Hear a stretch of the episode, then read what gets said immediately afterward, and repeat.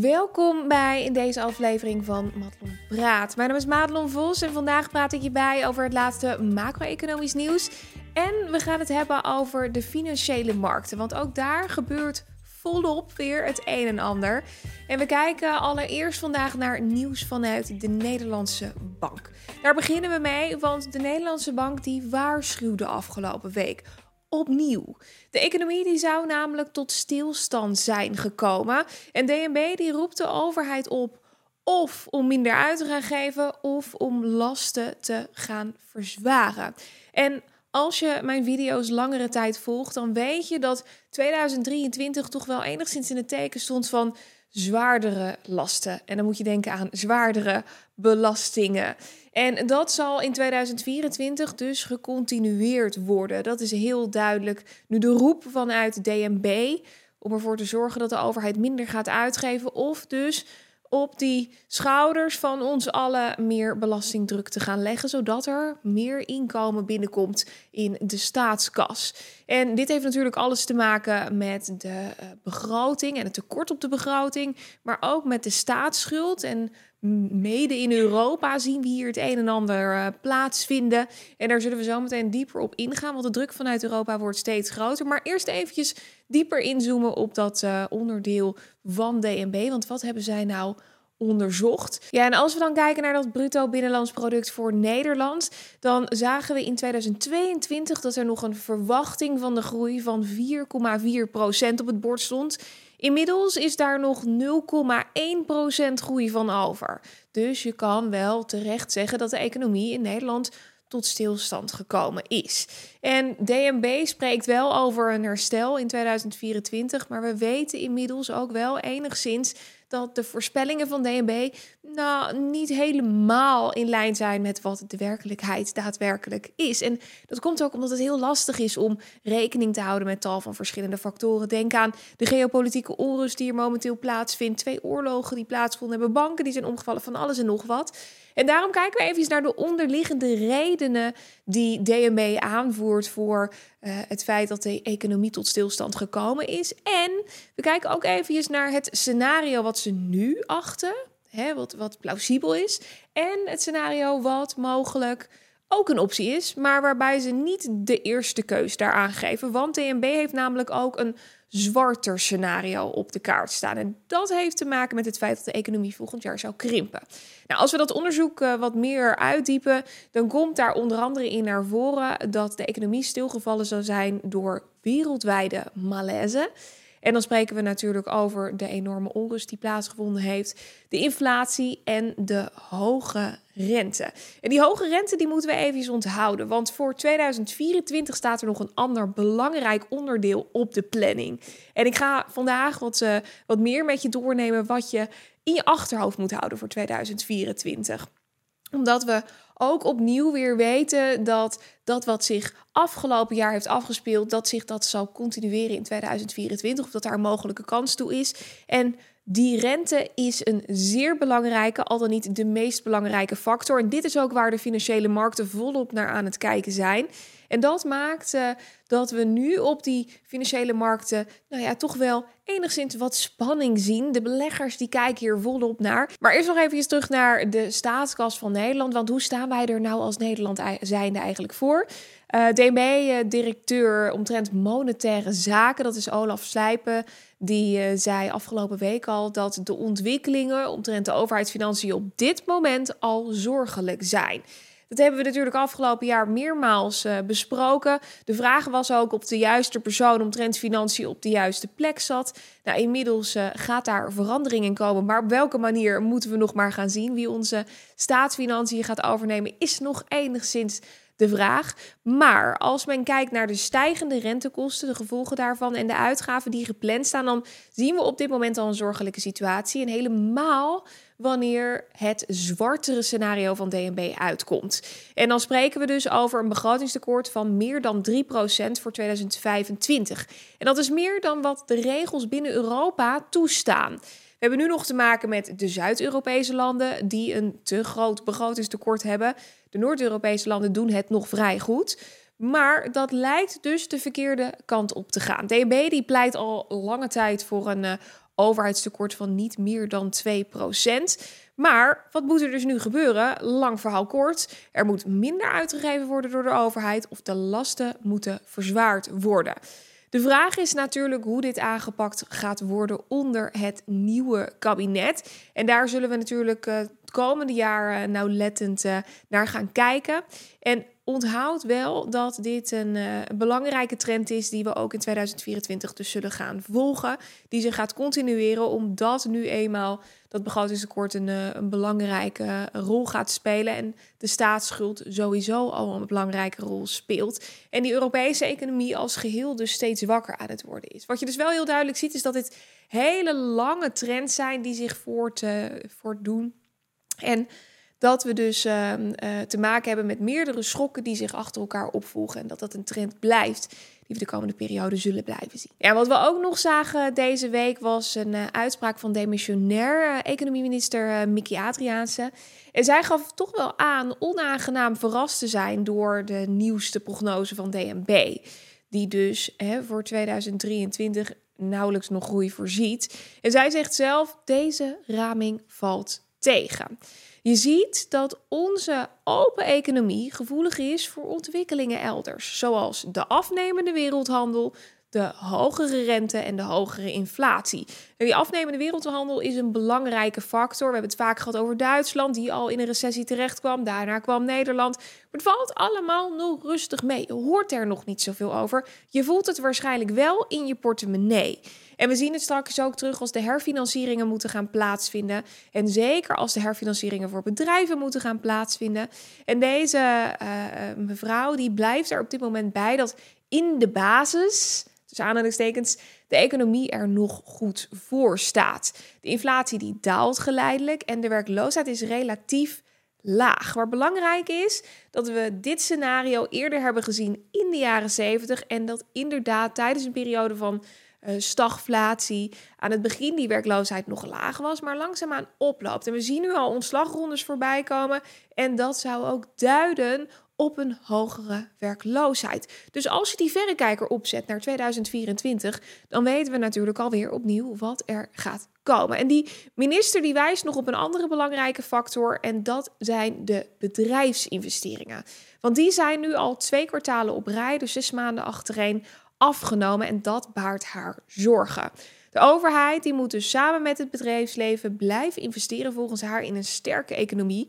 Maar ja, DNB die zegt dus nu ondertussen dat de overheid minder geld moet gaan uitgeven. Dus het aantal faillissementen zal 2024 verder toenemen. Dat is wel iets waarvan we kunnen zeggen met zekerheid, of met relatieve zekerheid, dat zich dat uh, zal gaan continueren. Mede met het in ons achterhoofd dat er behoorlijk wat van de leningen uh, die uh, bij bedrijven, Nederlandse bedrijven staan op dit moment, dat die geherfinancierd moeten worden aankomend jaar. En dat je dus weet dat het tegen een hogere rente moet. En dat die bedrijven dus of hun businessmodel moeten gaan aanpassen, of minder winstgevend zullen zijn, of niet meer winstgevend zullen zijn. Ondertussen blijven lonen in vele gevallen nog wel oplopen. Ik heb er zo ook nog een nieuwtje over. En dat maakt dus dat die langjarige trend steeds minder aantrekkelijk wordt. Dat is eigenlijk waar het op neerkomt. En dat is in de basis helemaal niet erg. Maar het is wel de bedoeling dat uh, beleidsmaatregelen elkaar weer opvolgen en dat het uh, elkaar stimuleert. Dus als je bepaalde mensen binnen de politiek hebt zitten, dat die ervoor zorgen dat ze luisteren naar de centraal bankiers of dat ze samenwerken, samen meedenken en niet elkaar tegen gaan zitten werken. Want ik kwam uh, dit nieuwtje afgelopen week tegen, stond in uh, NRC. Ondanks alle grote plannen dreigt Nederland krakend tot stilstand te komen. Het lukt de overheid niet grote ambities rond woningbouw, natuur en groene energie waar te maken. Nou, over energie heb ik het natuurlijk met Kees de Kort gehad in een aflevering van Madelon Navigeert. Heb je die niet gezien? Ga hem dan bekijken.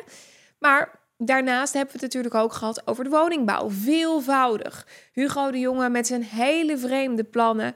Uh, en die die op dit moment, ondanks het feit dat de Wetenschappelijke Raad voor Regeringsbeleid een negatief advies afgegeven heeft, die ze nog steeds doordrukt. En dat is zeer kwalijk te noemen. Dus hier staat wel, ondanks alle grote plannen dreigt Nederland tot stilstand te komen. Nou, Lex Hoogtuin, oud-directeur van de Nederlandse Centrale Bank, die zegt... ondanks alle grote plannen. Nee, niet ondanks, maar dankzij alle grote plannen. Er is dus hier iets fors misgegaan. De juiste mensen zitten niet op de juiste plekken. Dat zou in ieder geval in mijn optiek de conclusie zijn. Maar goed, Ehm, hè, je kan makkelijk afgeven op de overheid, je kan makkelijk afgeven op de ministers. Maar in deze is de basis om samen vooruit te kijken en samen te kijken naar 2024 en hoe je hierop in kan spelen. Door je achterhoofd te hebben wat er mogelijk gaat gebeuren. En we hadden het er net wel eventjes uh, kort over. Duitsland was natuurlijk uh, het sterkste land van, uh, van de Europese economie is tot op heden nog steeds het grootste, sterkste, het, laten we zeggen, een land met de meeste slagkracht binnen Europa. En Duitsland die kwam uh, in een recessie terecht. En daarna gaf ik al aan, Nederland gaat hoe dan ook mee uh, als we kijken naar de export. En uh, dat is natuurlijk een belangrijke rol tussen Nederland en Duitsland. Ja, en dat maakte dus dat Nederland uiteindelijk ook in die recessie terecht kwam. Maar wat zien we nu? We kijken weer even naar eigenlijk onze voorloper, naar Duitsland. Duitsland zou volgens BNR Nieuwsradio namelijk een koude kerst tegemoet gaan. Bedrijven die kondigen namelijk massaal ontslagrondes aan. Het Duitse parlement die uh, kwam uh, afgelopen week voor het laatst samen om de begroting van 2024 alvast te bespreken. En er hangen dus al langere tijd, uh, ja, hoe zal ik het zeggen, donkere wolken boven de economie. En het ziet er dan ook niet naar uit dat snel die donkere wolken weer verdwijnen en dat er weer een blauwe lucht uh, aankomt.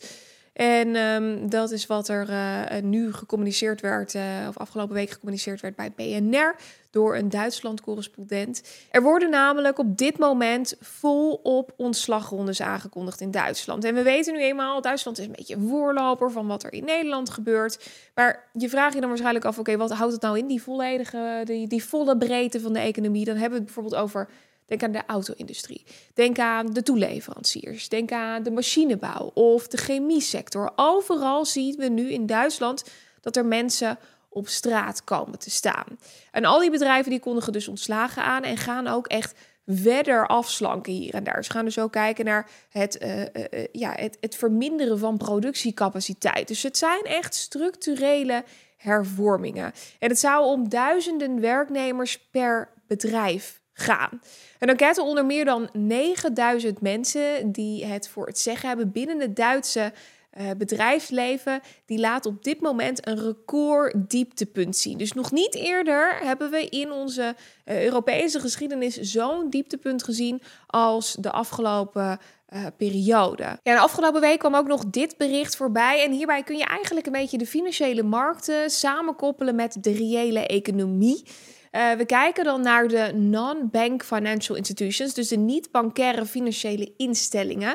En we zagen dat daar opnieuw een afname was van financiering. En dan hebben we het onder andere over het feit dat er minder beleggingen en koersverliezen plaatsgevonden hebben bij beleggingsfondsen, maar dat er ook minder leningen uitgezet worden door partijen die niet een bank zijn. Dus uh, sommige financiële instellingen die verlenen diensten die sterk lijken op dat wat een bank doet, terwijl ze dat dus formeel niet zijn. Ze mogen geen geld creëren, want dan uh, zouden ze uh, monetary financial institutions zijn. Dat zijn ze dus niet. Ze zijn NBF NBFI's, non-bank financial institutions. En het gaat dus bijvoorbeeld om uh, beleggingsfondsen die in obligaties of in leningen investeren of financieringsmaatschappijen die hypotheken of consumptieve kredieten verstrekken. En daar zien we dus nu een forse afname. Dus dat heeft te maken met het feit dat er minder winsten zijn behaald, onder andere hè, op de financiële markten door deze beleggingsfondsen. Maar ook dat er dus minder interesse is in krediet. Niet-bankaire financiering naar categorie zien we hier terug. En dan zie je dus een duidelijke afname over 2022. En de verwachting is dus, die trend is dus heel duidelijk dat die zich continueert voor 2023 en mogelijk zelfs dus ook in 2024 doorzet. Dus dat is belangrijk om uh, eventjes mee te nemen. En als we dan eventjes weer teruggaan naar die reële economie, dan zien we dat het kerstdiner ook alsmaar duurder wordt. Is natuurlijk uh, kerst of kerst staat voor de deur op dit moment dat je deze video kijkt. Misschien is kerst net geweest of zit je met derde kerstdag nog eventjes uh, te kijken. Kerst zal steeds duurder worden. En we merken het dus echt ontzettend duidelijk in onze portemonnee. Er zijn bepaalde winkels waar je eigenlijk maar beter niet naartoe kan gaan, omdat je daar gewoon met een lege portemonnee weer terugkomt. restaurants die kiezen er namelijk voor op dit moment om gewoon dicht te blijven. Koninklijke Horeca Nederland die deed een uh, peiling en daaruit bleek dat bijna 40% van de ondernemers ervoor gekozen heeft om tijdens de feestdagen kerst thuis te vieren. Zaken die wel open zijn, die uh, zitten natuurlijk stampensvol. Maar de vraag is dus in hoeverre dat uit kan. We zien ook steeds vaker de kerstpakketten voorbij komen, waarbij je dus kan bestellen bij je favoriete uh, restaurant en dus zelf nog je eten mag opwarmen of mag gaan maken. Maar er zijn dus steeds meer ondernemers die zeggen: ja, alles lekker en aardig, maar het is gewoon te duur voor vele mensen, maar ook voor de horeca-ondernemers en de uitbaters zelf. Volgens ING gaat de horeca in Nederland dan ook een mager jaar tegemoet.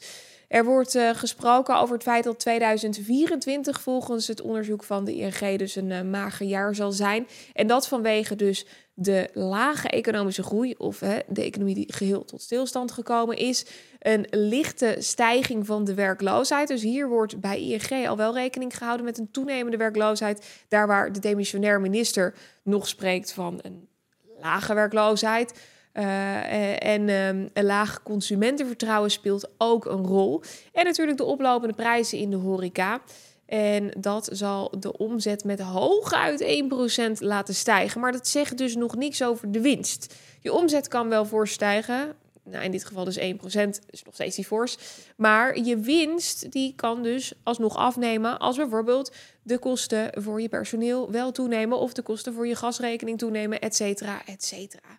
Zo kan ik nog wel even doorgaan. De inkoop van je ingrediënten. En horeca heeft al zeer lage marges. Er zijn heel veel mensen die naar de supermarkt gaan en ieder dubbeltje uh, om moeten draaien om ervoor te zorgen dat ze nou ja, nog voldoende uh, overhouden aan het einde van de maand. En ook als je gewoon kijkt naar de simpele kosten, een simpele kostenberekening uh, voor het leven in ons land, dan kun je wel een, nou ja, dan kun je in ieder geval een, een puntje aan zuigen. Is dat een goede woordspeling? Nou goed, je begrijpt in ieder geval waar ik naartoe wil. Je merkt het heel duidelijk in je portemonnee, maar in de cijfers is het op dit moment nog niet heel erg zichtbaar. Laat me ook vooral even weten wat je tot nu toe van dit nieuws vindt en of je het met mij eens bent dat de komende 2024 eigenlijk dan dus gewoon in het teken zou moeten staan van zwaardere lasten, minder uitgaven vanuit de overheid. En dat we daarnaast dus ook gewoon gaan zien dat het voor steeds meer mensen lastiger wordt om uh, ja, rond te komen. Dat is eigenlijk een beetje waar het op neerkomt. Maar mocht je er anders over denken, deponeer het hieronder. Want ik krijg ook wel eens reacties van mensen die zeggen: Ja, Madelon, alles leuk en aardig. Maar als ik op de snelweg rijd, dan zie ik een en al dikke auto's. Ik zie hele mooie brede wegen. Ik zie ondertussen allemaal mensen die licht aan hebben in hun, uh, in hun woningen. En uh, prijzen in de supermarkt van heb ik jou daar. En beide bekende supermarkten gewoon dikke rijen. Dus ik merk er helemaal niks van dat het wat slechter gaat uh, op papier wat slechter gaat. Nou, ik ben heel, uh, heel benieuwd hoe, uh, hoe jij hier naar kijkt. Laat het me vooral weten. En mocht je deze video nou leuk vinden, laat dan ook even een duimpje achter. Of vergeet niet om de video te delen. Want deze video die mag gedeeld worden, omdat dit natuurlijk de vooruitblik is voor 2024. En het is belangrijk, hoe meer mensen deze video's vinden, hoe meer mensen financieel slimmer kunnen worden en er hun voordeel mee kunnen doen. Dus help me daar alsjeblieft bij. Dus één klik op de knop en uh, daarmee uh, kunnen we mogelijk menig ander ook helpen om hem of haar aan het denken te zetten. Goed, we gaan nog even door, want het onderzoek van het ministerie van Financiën die uh, kwam tot de volgende conclusie: het rendement op particuliere verhuur dat verdampt. Goh, hoe kan het ook anders? Voor het eerst becijfert het uh, ministerie, ministerie zo, van Financiën de impact van een stapeling van overheidsmaatregelen op particuliere verhuurders. En dat werd wel eens tijd, want de Wetenschappelijke Raad voor Regeringsbeleid heeft het al gedaan. Wij hebben Hugo de Jonge enigszins door de mangel gehaald. En de regels die er nu staan zijn niet helemaal in lijn met dat wat een investeerder die uh, woningen koopt om ze aan te bieden voor de verhuur. Laten we zeggen, de spelregels zijn veranderd tijdens het spel. En als je dat doet bij een potje Monopoly, wordt niemand blij. Dat is nou gewoon niet helemaal de bedoeling. En toch is dat gebeurd. En dat maakt dat particuliere verhuurders veelvoudig hun woningen moesten gaan verkopen. En nog steeds, uh, sommigen nog steeds over na zitten te denken. Of nog met een oud contract, de oude huurder zitten. En dan denk je misschien, ja, dat is fijn. Want dan komen al die woningen uh, op de markt en dan gaan de prijzen eens een keertje dalen. Want die prijzen lopen nog steeds op, staan wel uh, op dit moment nog steeds 1% onder het punt van uh, vorig jaar. Dus ze zijn lager dan wat de prijzen vorig jaar waren, ondanks dat er wordt gesproken over een enigszins herstel. Goed om te weten is dat we dit in 2007, 2008 ook voor een bepaalde periode gezien hebben. Een periode van een jaar liepen de prijzen op, om vervolgens heel hard weer te gaan dalen. En dat was dan, dan nog net even zo'n eufoor moment voorafgaand aan de reële crisis die er achterweg kwam. Dus dat kan gewoon gebeuren. Maar uh, je zou dan dus zeggen, daar kwam ik vandaan, dat is fijn, want al die woningen komen in, op, op de markt. Maar op dit moment is het voor heel veel mensen helemaal niet voordeliger om een woning te gaan kopen, omdat die rente zo hoog ligt, dat ze beter kunnen gaan huren. Want als jij aan rente meer betaalt dan wat je anders aan huur zou betalen voor hetzelfde huis, dan heb je dus kan je er dus veel verstandiger aan doen in sommige gevallen om gewoon ervoor te zorgen dat je die woning huurt. Is ook weer, uh, heeft ook weer bepaalde voordelen die het met zich meebrengt. Huren zorgt natuurlijk voor uh, bepaalde flexibiliteit. Uh, daarnaast wordt veel voor je geregeld. Als je een eigen huis hebt, moet je dat allemaal zelf doen. Dus hè, je kan dat met elkaar afwegen of huren of kopen wellicht voordeliger is. En in vele gevallen kan het dus voorkomen dat je liever wil gaan huren. Maar als er dan geen huuraanbod is, dan wordt dat natuurlijk een beetje vervelend. Um, wat ook trouwens nog mee kan spelen, is dat er mensen zijn die anticiperen op een daling van de huizenprijzen. En dat dat uh, natuurlijk ook gewoon een uh, belangrijke factor is. Maar goed, lang verhaal kort. Dus um, er is dus onderzoek gedaan vanuit financiën, want daar kwamen we vandaan. En door de gestegen rente, de hogere overdrachtsbelasting en de vermogensrendementsheffing verdampt het rendement van de meeste beleggers. En dan hebben we ook nog dat puntensysteem wat er ook nog bij kwam, kwam hier overigens niet uit naar voren. Maar het is aannemelijk, zo schrijven de ambtenaren van financiën, dat dit investeringsbeslissingen sterk en negatief beïnvloedt. Nou, ik ben heel benieuwd of uh, meneer De Jonge zich hier wat van zal gaan aantrekken. Als je het mij vraagt, is de kans aanzienlijk dat dat niet zal gebeuren. Er was nog een ander belangrijk nieuwtje afgelopen week en dat ging over het feit dat de EU-landen toch nog akkoord zijn uh, gekomen eind 2023 over de versoepeling van de begrotingsregels. En dan denk je nu misschien, oké, als leuk en aardig, maar wat boeit mij dit? Nou, ja, want wat is er nou precies aan de hand? Binnen Europa hebben we te maken met begrotingsregels. En die begrotingsregels die staan al sinds 1997. En dat noemt men het Stabiliteits- en Groeipact, de SGP. En dit is toch wel een heet hangijzer in Brussel, al dan niet het heetste hangijzer van Brussel. En die begrotingsdiscipline die uh, zorgt ervoor dat er binnen Europa niet te veel gaten ontstaan tussen Noord en Zuid. Maar het ding is, Nederland en Duitsland die ergeren zich bont en blauw aan bijvoorbeeld landen als Italië en Frankrijk, want die overtreden al jaren ongestraft die begrotingsregels. En de vrees dat die landen daarmee de stabiliteit van de euro in gevaar brengen, die wordt steeds groter. We zagen dit tijdens de financiële crisis en wetende dat we nu afstevenen op een recessie binnen Europa en zelfs een mogelijke crisis aanstaande is, maakt dat er toch wel iets moest gebeuren met die landen die ongestraft die regels overtreden. Ja, en in dat, uh, dat plan, dat SGP-plan dus, of althans in dat akkoord moeten we eigenlijk zeggen, staat dat er een maximale schuld mag aangegaan worden voor landen binnen uh, Europa. En dat, uh, dat bedraagt 60% van het bruto binnenlands product. En die 60% die wordt door vele landen, denk bijvoorbeeld onder meer aan Griekenland of aan Italië, wordt dat overschreden. Zij hebben namelijk meer dan twee keer zoveel staatsschuld als wat is toegestaan. En volgens de huidige regels moeten deze landen die te veel aan staatsschuld jaarlijks met 5% terugbrengen. Maar dan blijft er volgens Zuid-Europa dus die Zuid-Europese landen, geen geld meer over voor bijvoorbeeld groeiinvesteringen, verduurzaming, digitalisering van de economie. Want dan zouden die landen kapot bezuinigd worden. Zij vinden dus de begrotingsregels veel te streng. Ja, nou, en wat is er nou eh, besloten de afgelopen week? Waar heeft men nou een akkoord op bereikt? Die 120ste regel, zoals die regel heet, over het uh, omlaag brengen van de schulden met 5% per jaar, die gaat overboord. Maar de schuldennorm, dat die maximaal 60% van het BBP eh, mag uh, beslaan, die blijft wel overeind. Net als dus de regel dat het begrotingstekort, wat ik net tijdens het vorige nieuwtje al uitgaf, of aangaf, dat die maximaal 3% van het BBP mag bedragen. En daarnaast gaan de boetes omlaag. Ja, een menige econoom schreeuwt op dit moment moord en brand Volgens econoom uh, Edin Mujagic is het zelfs code rood. Hij stelt hiermee dat de kans dat deze landen überhaupt ooit hun schuld gaan aflossen hiermee nog kleiner wordt. Je geeft ze meer initiatief en meer bewegingsvrijheid. Plus, dit is een groter risico voor de euro.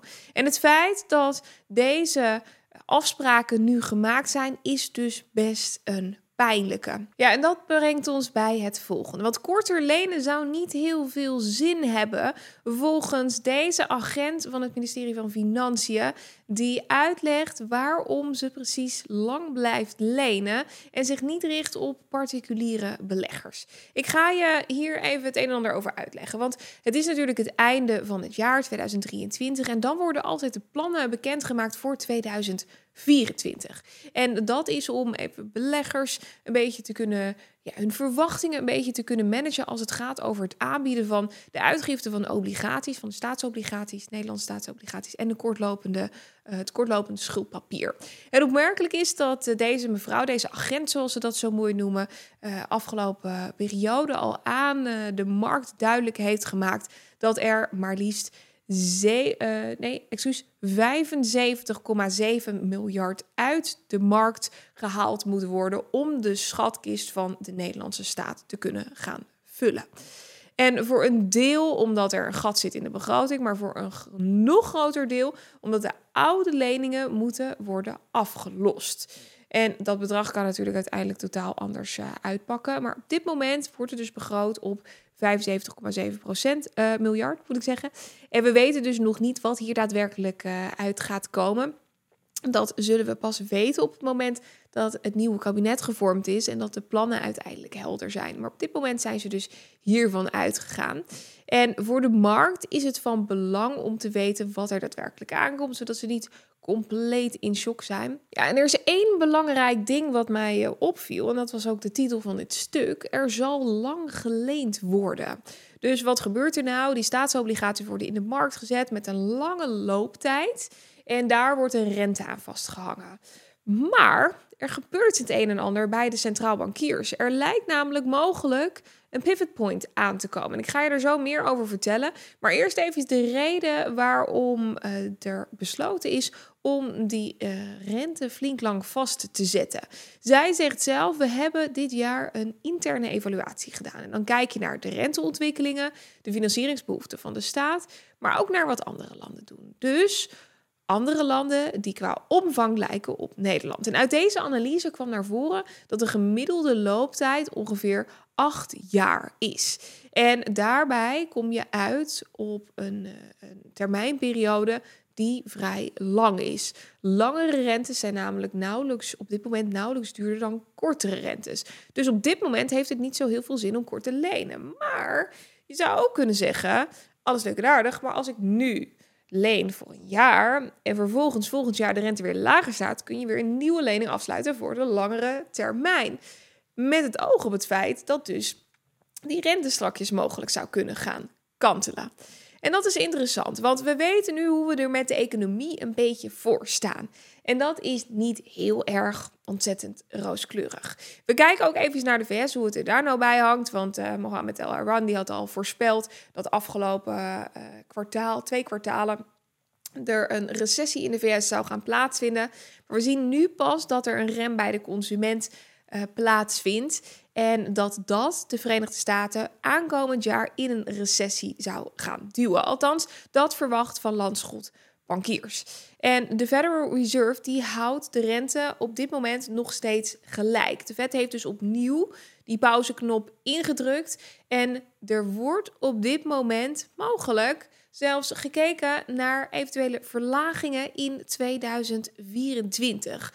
Want de Amerikaanse Federal Reserve die denkt dat de beleidsrente volgend jaar met 0,75 procentpunt kan gaan dalen. Dat blijkt uit de verwachtingen van de individuele beleidsmakers. En die werden gepubliceerd. Uh, dat wordt altijd gepubliceerd in zo'n dotplot. Dan kun je dus op basis van hè, de verwachtingen van die beleidsmakers... kun je de dotjes zien in zo'n grafiek. En dan zie je dus precies waar zij verwachten... op welke periode, uh, waar de rente op welke periode uitkomt. En uh, de centraalbankiers die besloten op dit moment dus de rente onveranderd te laten. Maar markten die reageerden natuurlijk opgetogen op dit nieuws. Want tijdens die persconferentie zagen we dat de S&P 500 1% steeg, of ruim 1% steeg. En dat de rentes voorstelden. En dat terwijl deze mevrouw, die we net zagen van uh, Financiën, dat die juist besloot om de rente langere periode vast te zetten. Dus dit is zeer interessant. Ook zagen we dat de 10-jaarsrente met 7 basispunten daalde. Die daalde naar uh, 4,2% En um, de Federal Reserve voorzitter Jerome Powell, die stelde dat de centrale bank de deur in ieder geval open houdt indien nodig om weer verder te verhogen. Maar hij zei ook dat de rente waarschijnlijk bij of op de piek zit op dit moment.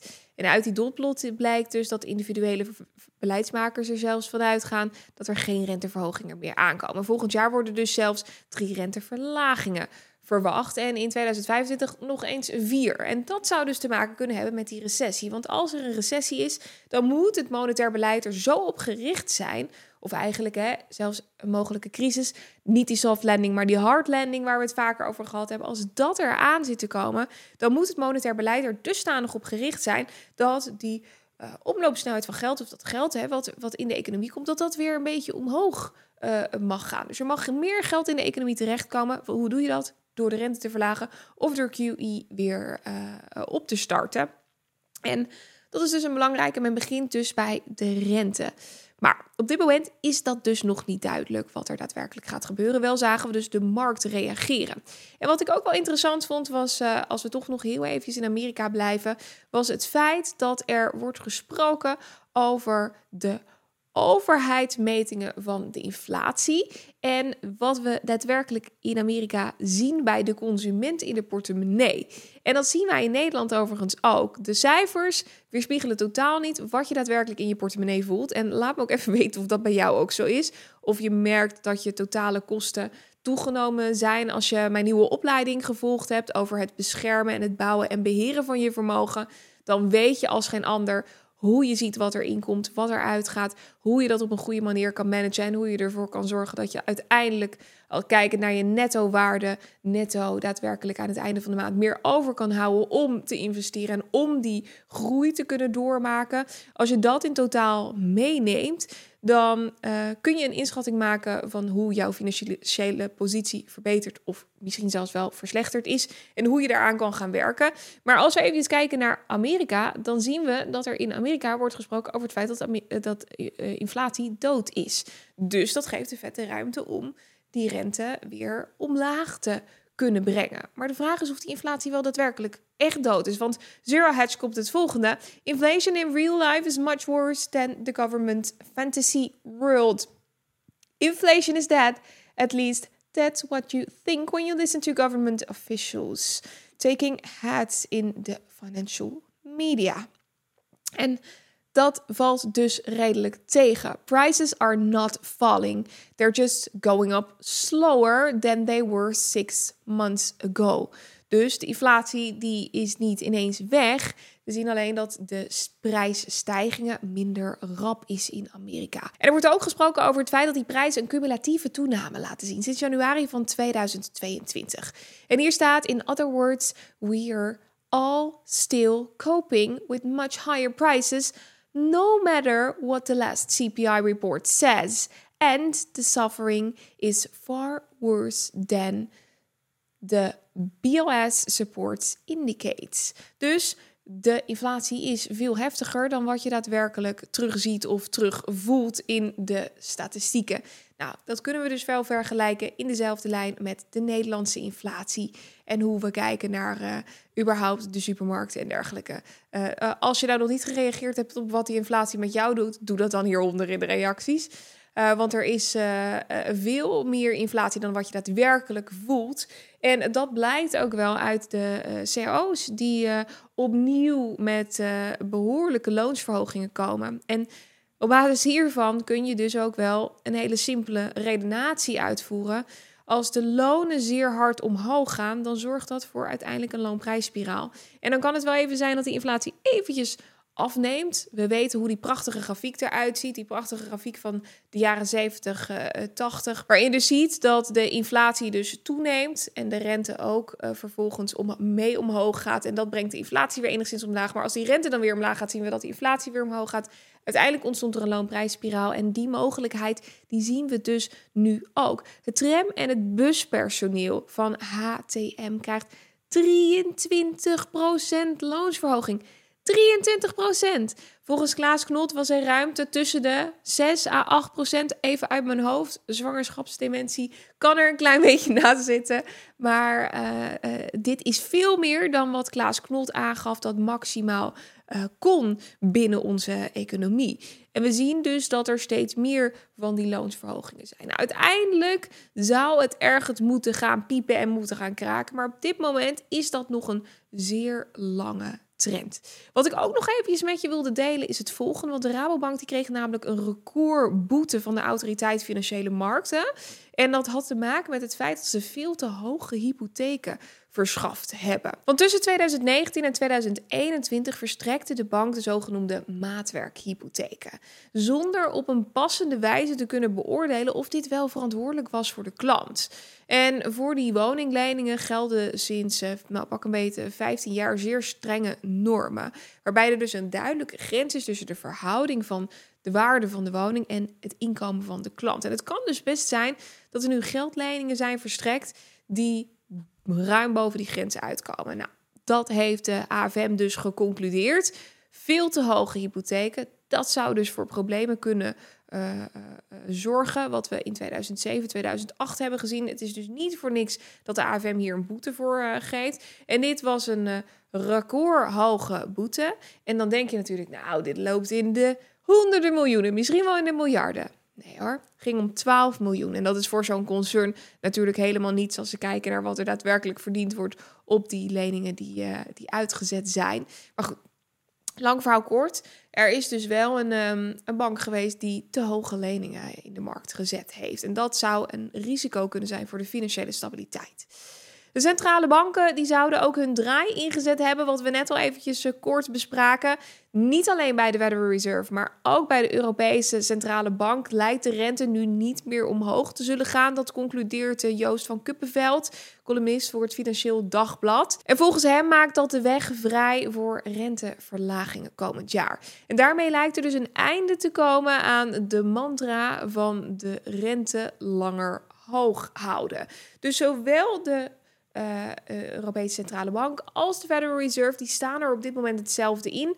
Dus voor 2024 zou ik naast die zwaardere lasten, naast de overheidsbezuinigingen, ook nog eventjes mee willen nemen dat er mogelijk rente verlaging in het verschiet ligt. En dat dat dus weer een positief effect zou kunnen hebben op onder andere de koersen van de financiële markten. Je zag de markten al reageren. Het zou een positief effect kunnen hebben op de hoogte van de rente als het gaat over hypotheken, et cetera, et cetera. En zelfs een positief effect kunnen hebben op de koers van Bitcoin. Ja, en Corné van Zaal die schreef een column in het Financieel Dagblad over wat er nu gaande is op de financiële markten. Hij zegt alles, maar dan ook alles doet het goed. Aandelen, obligaties, goud, crypto's en zelfs onroerend goed aandelen. Dit is een echte alles rally. En het heeft natuurlijk alles te maken met het feit dat de inflatiecijfers lijken mee te vallen. Dat de Federal Reserve aangekondigd heeft mogelijk de rente te willen gaan verlagen. Maar daar waar de Federal Reserve dus drie verlagingen mogelijk in de dotplot zet, hoort de markt eigenlijk zes, is wat uh, Corné van Zijl uh, aangaf. En de markt die prijst dus nu in dat er mogelijk zes dalingen zullen gaan plaatsvinden. Mr. Market die verwacht blijkbaar dat de Fed flink moet gaan ingrijpen om al te veel economische schade, als we kijken naar die uh, recessie of misschien wel die, hè, die hard landing die er mogelijk aan zit te komen, om dat tegen te gaan. En die enorme rentedaling die we dus nu ook terugzien op die obligatiemarkt, die hebben we de afgelopen periode niet vaak gezien. We zagen een 1% daling in twee maanden tijd en dat komt eigenlijk vrijwel nooit voor. Alleen tijdens een crisis. En de laatste keer dat we dit zagen was in 2020 en de keer daarvoor was in 2008. En nu zien we dat die rentedaling er wel is, maar de crisis niet. Dus de externe beweging is ook te verklaren door hedgefondsen. Zij gokten eind oktober nog op rentestijgingen. We zien nu juist dat zij gokken op rentedalingen. Partijen hebben daarom massaal obligaties gekocht en dat zorgt nu voor hogere kosten en daarom weer ook lagere rentes. Maar in tegenstelling tot dus die obligatiebeleggers die juist een zwakkere economie verwachten, verwachten die aandelenbeleggers juist een groeiende economie. En dat is zeer interessant, een zeer interessante conclusie. Doorgaans is het ook niet zo dat en de obligatiemarkt het goed doet en de aandelenmarkt, die reguliere 60-40 portefeuille, die overigens veel minder interessant geweest is de afgelopen periode. Als je daar meer over wil leren, check even de gratis uh, masterclass die ik hierover gemaakt heb. Ik kan wel even een link hieronder zetten. naar aanleiding van de uitgebreide opleiding die ik erover gemaakt heb. Maar kijkend daarna zien we dus dat die markten elkaar een beetje tegenspreken. Nou, wat we dus zagen is dat de instroom van de SP 500 niet vaak zo groot was.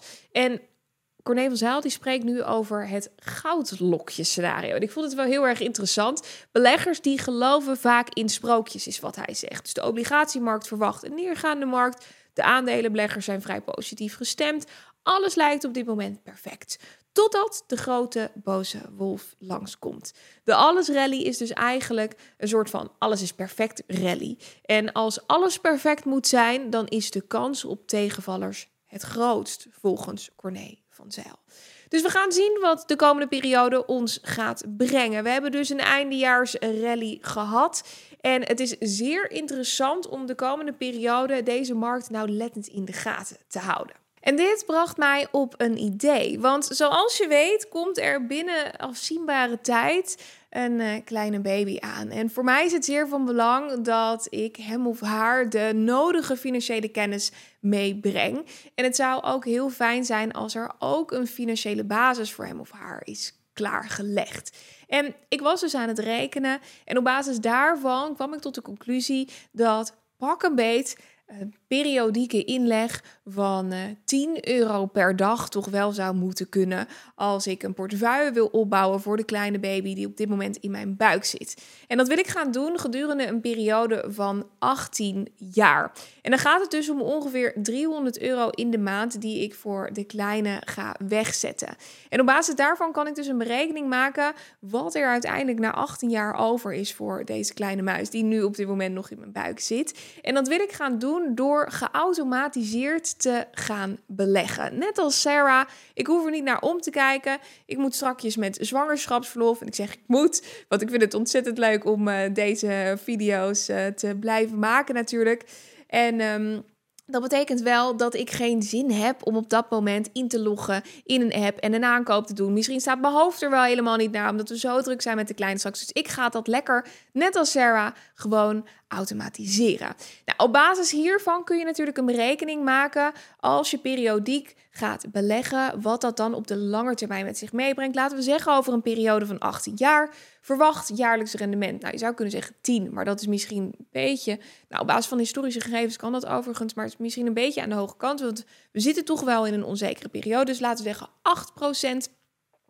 De belasting laat ik voor nu eventjes weg, want dat is allemaal nog zo onzeker. Maar dan komen we uit op een bedrag van eindkapitaal naar 18 jaar 140.000 euro. Wat er dan gespaard is voor de kleine als hij of zij strakjes wil gaan studeren en uh, daar uh, de nodige financiering voor nodig heeft. Maar stel nou dat jij dit zelf voor jezelf wil gaan doen en dat je dit over een periode van 40 jaar wil gaan doen, dan kom je op een heel ander bedrag uit. Dus de bedoeling is natuurlijk dat onze kleine strakjes leert wat het rente-op-rente effect is. En als hij dit zelf gaat continueren, 10 euro per dag, uh, dat zou toch op zich wel moeten kunnen. Je geeft dat uit aan een koffietje of een koekje ergens. Of uh, bij het tankstation nog even een lekkere, uh, lekkere snack die je meeneemt. Als je dat continueert, dan heb je na een periode van 40 jaar bijna een miljoen die je belegd hebt. En je kan het ook terugzien hier. Hè? We zien die grafiek die uh, mooi opwaarts bewoog. Terwijl er toch een behoorlijke periode in zat van 2000 tot 2015, waarin de grafiek eigenlijk hè, niet boven dat voorgaande niveau, of bijna niet boven dat voorgaande niveau uitkwam. Dus dat is ontzettend interessant om dat mee te nemen. Mocht je dat dus tof vinden en mocht je dus een portefeuille willen gaan opbouwen, dan kan dat dus op basis hiervan. En ik heb ervoor gekozen om dat te doen via Trade Republic. En Trade Republic is een partij die onlangs een eh, bankvergunning heeft gekregen. Het is een grote Duitse broker. En uh, hier wil ik dat gaan doen. En weet je waarom? Omdat ik daar gratis periodiek kan gaan beleggen. En ik ga dat gewoon heel simpel via mijn telefoon eenmalig instellen. Uh, het enige wat wel goed is om te weten is dat je 1 euro betaalt helemaal aan het einde van de periode als je uh, natuurlijk een of een, als je de boel wil uitgaan cashen en dus je geld wil overmaken naar je eigen rekening, dan kost het je dus 1 euro. Um, maar koop je losse aandelen, kost het je ook 1 euro. Maar doe je dat dus geautomatiseerd op basis van periodiek beleggen, dan is dat dus volledig gratis. En dat kan dus gewoon heel erg simpel via deze app. En wat goed is om te weten, is dat als je nou een cashpositie over hebt en je wil alvast wat klaarzetten, dat je ook nog 4% rente krijgt. Dus dat is veel meer rente dan dat je bij de bank krijgt. Dus dat is voor mij een reden om te kiezen voor Trade Republic. Trade Republic is overigens ook onze partner. Dus vind je dat tof? Ik heb een, uh, link hier voor je klaargezet naar Trade Republic. Dan kun je dit zelf instellen, net zoals ik dat heb gedaan. Gewoon geheel geautomatiseerd. En het kost dus in de basis voor het aankopen helemaal niets als je het automatiseert. Verkoop dus wel, onthoud dat eventjes. En kijk ook gewoon op de website, mocht je dat tof vinden. Ja, en net als dat ik het voor Bitcoin bijhoud in mijn DCA-sheet, wat ik al sinds 2020 doe, ga ik dit ook gewoon doen uh, voor de baby dan in dit geval. En ik koop dus de All World ETF. Uh, gewoon de meest simpele ETF, zodat het uh, overzichtelijk en gemakkelijk blijft. Ik ga dat bijhouden in het Excel-sheet en dan kun je met me meekijken als je dat tof vindt. Voor nu uh, gaan we snel door naar het volgende nieuwtje, want we hebben het nu over beleggen en over obligaties, maar er is nog meer dan dat. En we weten natuurlijk dat in spreiding de kracht zit, dus laten we nog eventjes doorgaan. We hebben afgelopen week vanuit DNB ook weer een bericht voorbij zien komen over crypto assets, zoals ze dat zo mooi noemen. En niet alles wat glittert is goud in crypto assets, was de titel van het stuk. Toch wel uh, zeer interessant uh, te noemen. We weten natuurlijk dat uh, de ECB op het dieptepunt van de markt een tweet naar buiten bracht over het langzaam, nou ja, je zou bijna kunnen zeggen doodbloeden van crypto, dat het de laatste stuiptrekking was. Dat is dus niet het geval. De ontwikkelingen op deze markten gaan snel, is wat er hier staat. En de betrokkenheid van financiële, traditionele instellingen blijft een feit. Dat is interessant. Dus er wordt wel echt even een stempel op de markt gedrukt. We weten dat de ETF's eh, eraan zitten te komen. Dus dit blijft toch wel een feit. Dus die crypto's blijven gewoon. Interessant. Um, daarnaast zeggen ze ook, daardoor kunnen cryptoactiva al snel een flinke bedreiging voor de wereldwijde monetaire en financiële stabiliteit gaan vormen. Dus ze zien crypto's wel degelijk nog steeds als een gevaar. En er moet dan een regulatory framework komen vanuit de Financial Stability Board, waar Klaas Knot, de president van de Nederlandse Bank, ook voorzitter van is. En uh, dat moet wereldwijd volledig worden doorgevoerd om die risico's te kunnen beperken. Dat is eigenlijk wat er in dit stuk staat. Heel erg lang verhaal kort. Um, als we heel even kijken naar de cryptomarkt aan zich, dan zien we dat daar veel gebeurt. Met name bij de kleine altcoins op dit moment. Je hoort er nog heel weinig over. Ik verwacht ook dat pas in de mainstream media voorbij komt dat de koers van Bitcoin weer fors gestegen is. Wanneer die ergens richting de all-time high, uh, uh, ja, wanneer die ergens de all-time high gaat naderen. Nou, daar zitten we op dit moment niet, maar we gaan wel langzaamaan die kant op. Ik heb de grafiek er gelijk even voor je bijgepakt. We zien hier een prachtige uh, koersbeweging. De top lag uh, nou ja, iets onder de 70.000 dollar. Vervolgens ramde die koers fors naar beneden tot met november 2022. Dat was ook het moment dat de ECB besloot te schrijven over het doodbloeden van de cryptomarkt. Niet in deze woorden, maar dat is wel waar het op neerkwam. Vervolgens zagen we deze prachtige falling wedge opwaartse uitbraak. Koersstoel lag rond de 30.000 we hebben natuurlijk de koers naar 15.000 zien gaan.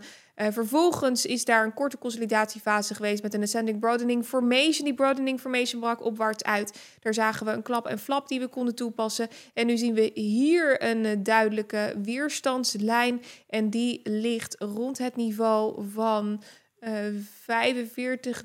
45.000 afgerond, 44,7. Uh, waar deze weerstand op dit moment ligt. We hebben kortstondig een negatieve divergentie uh, gezien. Ik ben natuurlijk eventjes uh, weg geweest, helaas omtrent familieomstandigheden, maar ik ben er nu gelukkig weer. maar we hebben daardoor deze negatieve divergentie kortstondig gemist. We zagen dus wel een prachtige neerwaartse beweging van om en nabij de 45 richting de 40. En nu zien we dat die oude weerstand weer een nieuwe weerstand aan het worden, aan het vormen is. En dit is wel zeer interessant, want het betekent dat er dus echt wel behoorlijk wat kracht in de markt zit. En we kunnen dan heel even kijken waar dan de weerstand ligt. Nou, die heb ik net genoemd, 44,7. En vervolgens hebben we dan nog eentje rond de 45,9, dus afgerond 46. En daarna ligt die pas rond de 48,3 hebben we nog eentje rond de 51,4. En dan komen we alweer in de buurt van die all-time high. En dat is ook ergens dat niveau, mochten we zeg maar boven die uh, 52, 6 uitbreken. Dat is het niveau waar je dan uh, zal gaan verwachten dat de media er ook echt aandacht aan zal gaan geven. Maar er is een aanzienlijke kans dat de markt eerst nog even corrigeert. We zitten natuurlijk met die ETF-aanvragen. Uh, er zijn heel veel mensen die dan daar dan juist op in willen spelen. Ehm, mijns inziens zou het logisch zijn dat voor de lancering van de ETF deze partijen zich al klaarstomen en ervoor zorgen dat zij hun portefeuilles al klaar hebben staan. En dat dat dus ook een koersbeweging teweeg kan gaan brengen. Dat dat mogelijk hier zelfs achter zit.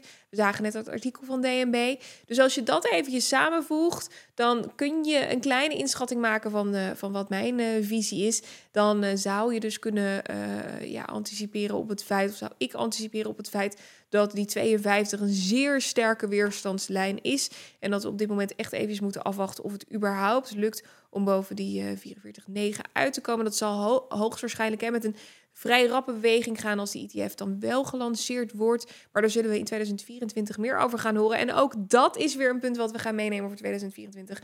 2024 gaat het jaar van Bitcoin worden. En jij hebt mij de afgelopen periode misschien wat minder over Bitcoin horen praten. Iedere week namen nou, we natuurlijk wel de analyse mee.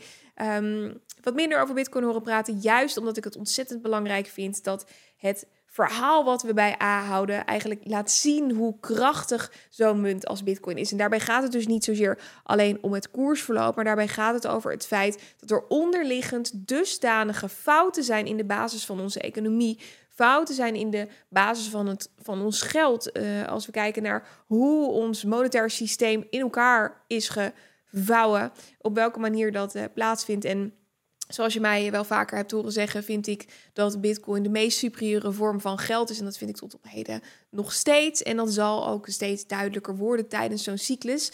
Wat ik je nog wel even wil vertellen is dat wij begin dit jaar uit mijn hoofd. Ehm, ik hoop dat het klopt wat ik nu zeg, want mijn zwangerschapsdementie dat gaat soms een beetje mis. Maar ergens dit jaar hebben we het rapport van Tuur de Meester um, over de Bitcoin boom die eraan zat te komen, zit te komen, hebben we vertaald naar het Nederlands. Vind je het interessant om je in te lezen over Bitcoin? Tuur de Meester schreef in 2011 al een rapport over de Bitcoin-koers en over dat het interessant was om Bitcoin aan te schaffen. Um, dus mocht je het interessant vinden om hier meer over te leren of over te lezen, download dan vooral dat rapport. Het kan gewoon gratis via mijn website. Ik zet een link hieronder voor je neer dat je het rapport kan bekijken. Laat me vooral ook eventjes weten wat je van deze video vond. Doe dat door je te abonneren op dit kanaal, door een duimpje achter te laten, door een reactie achter te laten. Ik lees alles. Vergeet niet om deze video te delen. Ik bedank je ontzettend voor het kijken. Ik ben blij dat ik weer terug ben en weer een beetje mijn oude ik terug heb. En uh, ik zie je graag bij een nieuwe aflevering van uh, Madelon Praat. Voor nu ontzettend bedankt en uh, tot de volgende. Dag!